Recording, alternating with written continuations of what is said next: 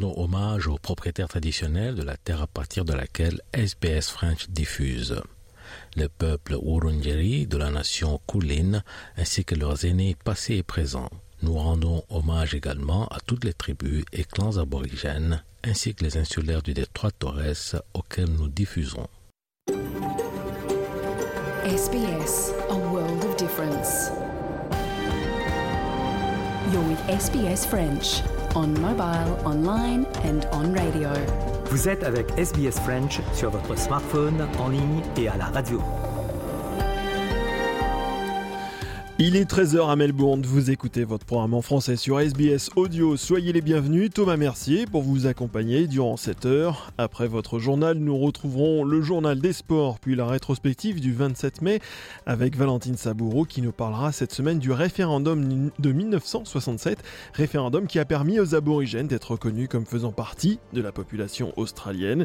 Et Christophe Mallet a reçu Vincent Hernandez au programme Une raclette au cœur de Melbourne. Et enfin, Jean-Noël Ducasse a reçu l'écrivaine Leila Saklawahi.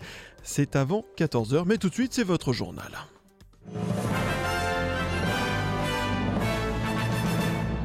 Et on commence tout d'abord par les titres de ce samedi 27 mai. Aujourd'hui démarre la semaine de la réconciliation. Le thème de cette année est Soyez une voix pour les générations. L'hydrogène pourrait rapporter 50 milliards de dollars à l'économie australienne d'ici 2050. Et enfin, Félix Chisedeki a rencontré son homologue chinois. Un voyage officiel de la RDC à Pékin. Il est venu renégocier un contrat minier jugé injuste.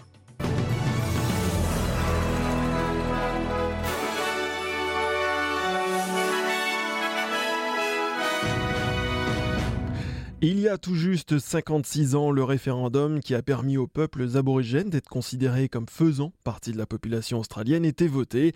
Aujourd'hui démarre la semaine de la réconciliation. Le thème de cette année est Soyez une voix pour les générations et c'est aussi le moyen d'appeler les Australiens à utiliser leur pouvoir, leurs paroles et leurs actions pour créer une Australie meilleure et plus juste pour tous. La semaine de la réconciliation nationale tire ses origines en 1993, une semaine dédiée au recueillement pour la réconciliation et soutenue par les principales communautés religieuses d'Australie.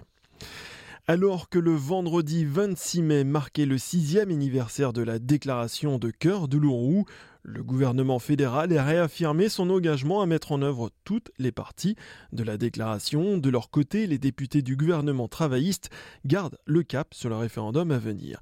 La sénatrice aborigène indépendante Lydia Thorpe et certains de ses collègues demandent à ce que le Makarata et le traité soient établis avant le référendum pour la voix. La sénatrice Thorpe a demandé à l'Agence nationale des Australiens aborigènes un point sur l'avancée du projet.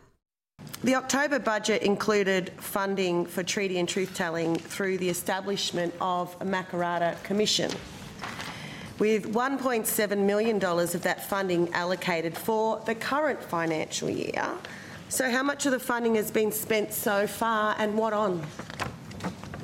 Given we're one of the only Commonwealth countries in the world without a treaty, which will ultimately bring us peace from an ongoing war.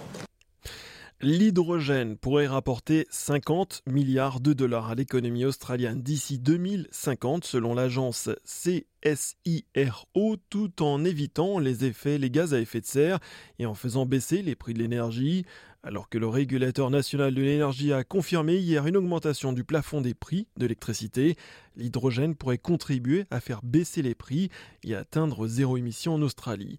L'agence a développé un générateur d'hydrogène mobile qui permet de transporter la source d'énergie renouvelable jusque dans les régions les plus reculées du pays.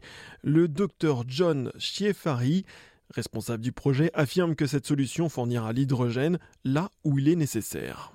This efficient and safe method enables the hydrogen to be delivered at the point of use where it needs to be. Um, the other aspect of, of uh, the hydrogen generator is the relocatable bit. And this, this enables the consumer, the, the end user, uh, to be able to generate hydrogen where and when uh, it is needed. L'avion militaire a atterri à 21h30 heure locale sur la base militaire de Mesbrook près de Bruxelles. Olivier Van der Castel est sorti souriant. Il a pu retrouver une partie de sa famille, dont ses parents, après 15 mois de détention en Iran. L'humanitaire belge de 42 ans est libre et a été échangé contre un prisonnier iranien qui avait été condamné pour terrorisme. Nicolas Fellman pour RFI. Sur le tarmac de la base militaire de Melsbrook, Olivier Van de Castel apparaît souriant, en costume foncé et basket. Il serre dans ses bras ses parents, sa sœur, tous ses proches sont là pour l'accueillir. C'est là la fin d'un calvaire de près d'un an et demi pour cet humanitaire de, de 42 ans, arrêté en Iran en février 2022, condamné à 40 ans de prison et à 74 coups de fouet pour espionnage, des accusations que la Belgique a toujours Alors sa libération, Olivier Van de Castel la doit à des discussions engagées depuis des mois entre l'Iran et la Belgique pour un échange de prisonniers. Plus tôt dans la journée, Assadola Assadi est rentré à Téhéran. Ce diplomate iranien avait été arrêté en 2018 et condamné par la Belgique à 20 ans de prison pour terrorisme.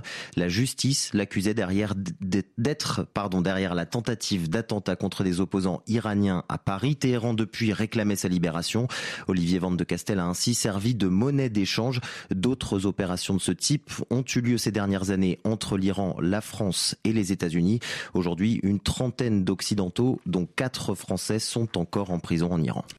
Félix Tshisekedi est arrivé hier à Pékin, le tout premier voyage officiel du président de la République démocratique du Congo. Il a été accueilli par son homologue Xi Jinping ainsi que le premier ministre chinois.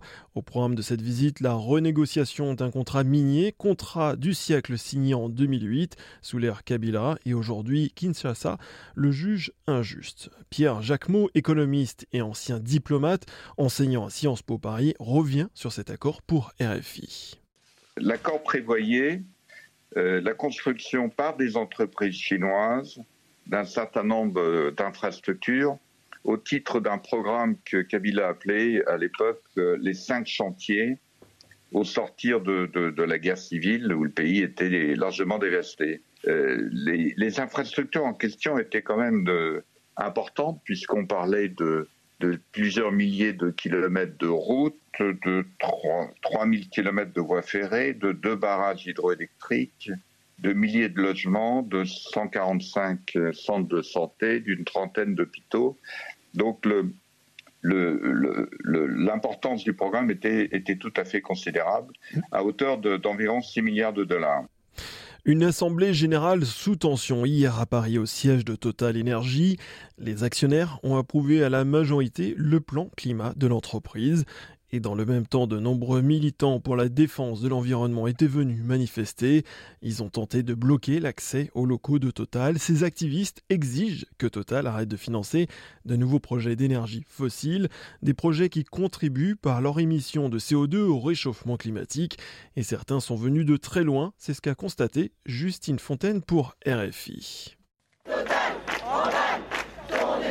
Un peu à l'écart de la foule des militants, Juan Mancias, long cheveux poivre et sel, est venu de la frontière entre le Mexique et les États-Unis pour protester contre un projet en particulier.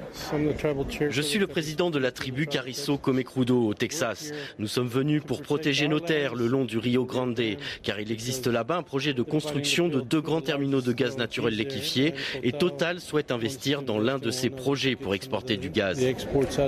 Total n'a pas confirmé ni démenti vouloir y investir, mais outre les émissions de CO2 qui seraient générées par ce projet et qui réchaufferaient encore plus la planète, Juan Mancias dénonce aussi un racisme environnemental, car de nombreuses industries polluantes sont déjà implantées dans cette région où vivent beaucoup d'indigènes et de latinos.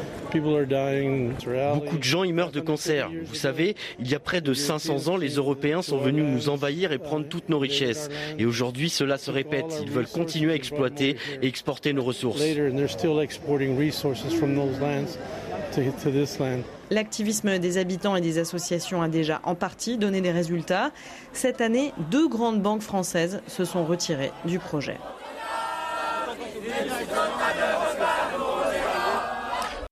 Euh, reportage de Justine Fontaine pour RFI.